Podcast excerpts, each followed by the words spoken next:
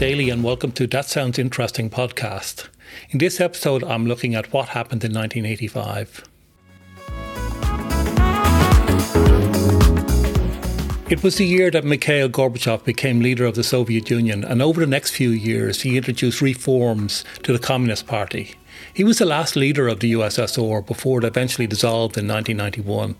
His focus was on openness, which was called glasnost, and restructuring, which was called perestroika, reducing nuclear weapon stockpiles and bringing the Cold War to an end. Ronald Reagan, a former Hollywood actor, was the President of the United States from 1981 until 1989. And in 1985, after being re elected for a second term, he held a nuclear disarmament conference with Gorbachev later in that year, and further conferences in the following years, which resulted in the INF Treaty, where both sides agreed to reduce stockpiles of nuclear arms. However, they still had more than enough nuclear weapons to annihilate mankind. It's interesting to note, though, that Reagan made a speech in 1987 in Berlin at the Berlin Wall challenging Mr. Gorbachev, tear down this wall. And within two years, that's exactly what happened. 1985 was right in the middle of Margaret Thatcher's reign as the UK Prime Minister Known as the Iron Lady for her determination and domineering personality, she privatised all the nationalised industries, crushed the strong unions, closed down mining and steel industries throughout the country, fought a war to keep the Falkland Islands situated off Argentina, despite it being on the other side of the planet, and was strongly opposed to further integration with the EU. She also narrowly avoided being killed in the IRA Brighton bomb in 1984. Her monetarist policies had huge impact on manufacturing and resulted in a significant increase in UK unemployment to more than 2 million. 1985 was the year when the AIDS virus continued to spread across the globe with devastating consequences. Initially affecting gay communities, but by the late 80s, it was potentially affecting everyone. It took seven years to get FDA approval for the drug AZT, and even then, it cost $17,000 per year for each person. It was more than 10 years before a set of medications was commonly available to prevent deaths and allow those infected to manage the condition. In comparison, 35 years later, in 2021, it has taken one year to develop a test and approve numerous vaccines against the COVID 19 virus and begin mass worldwide vaccinations against the virus. However, it is notable that the vaccinations appear to be focused on the richer economies at the moment. In music in 1985, Bob Geldof the Irish musician and philanthropist, organised the Live Aid concerts, which raised more than $100 million to support starving millions in Africa.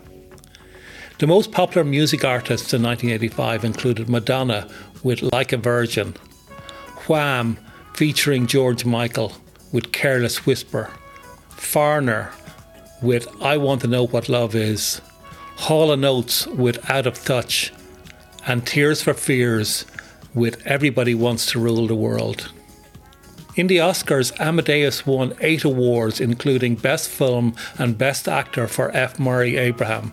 Sally Field won Best Actress for Places in the Heart.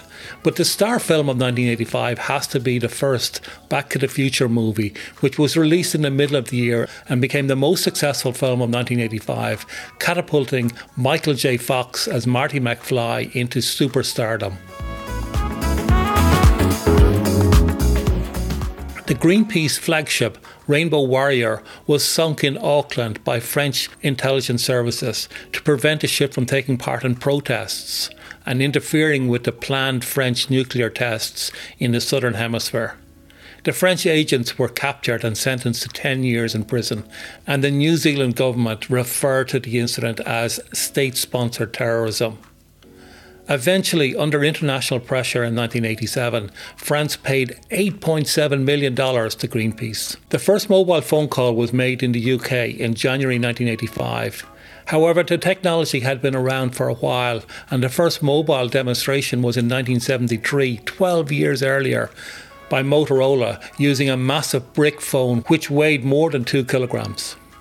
And now, 35 years later, in 2021, half of the world's population has a smartphone, and it's quite likely you're listening to or viewing this podcast on it. Steve Jobs was fired from Apple in 1985 by John Sculley, the CEO at that time, but he returned again to run the company in 1997. One of his famous quotes is You go to your TV when you want to turn off your brain. You go to your computer when you want to turn on your brain. I'd like to add to that quote to turn off your brain again, you go to your iPhone and start scrolling on Facebook. The world population in 1985 was 4.8 billion, more than half of which were in Asia. The population had expanded from 3 billion in 1960 to nearly 5 billion in only 15 years.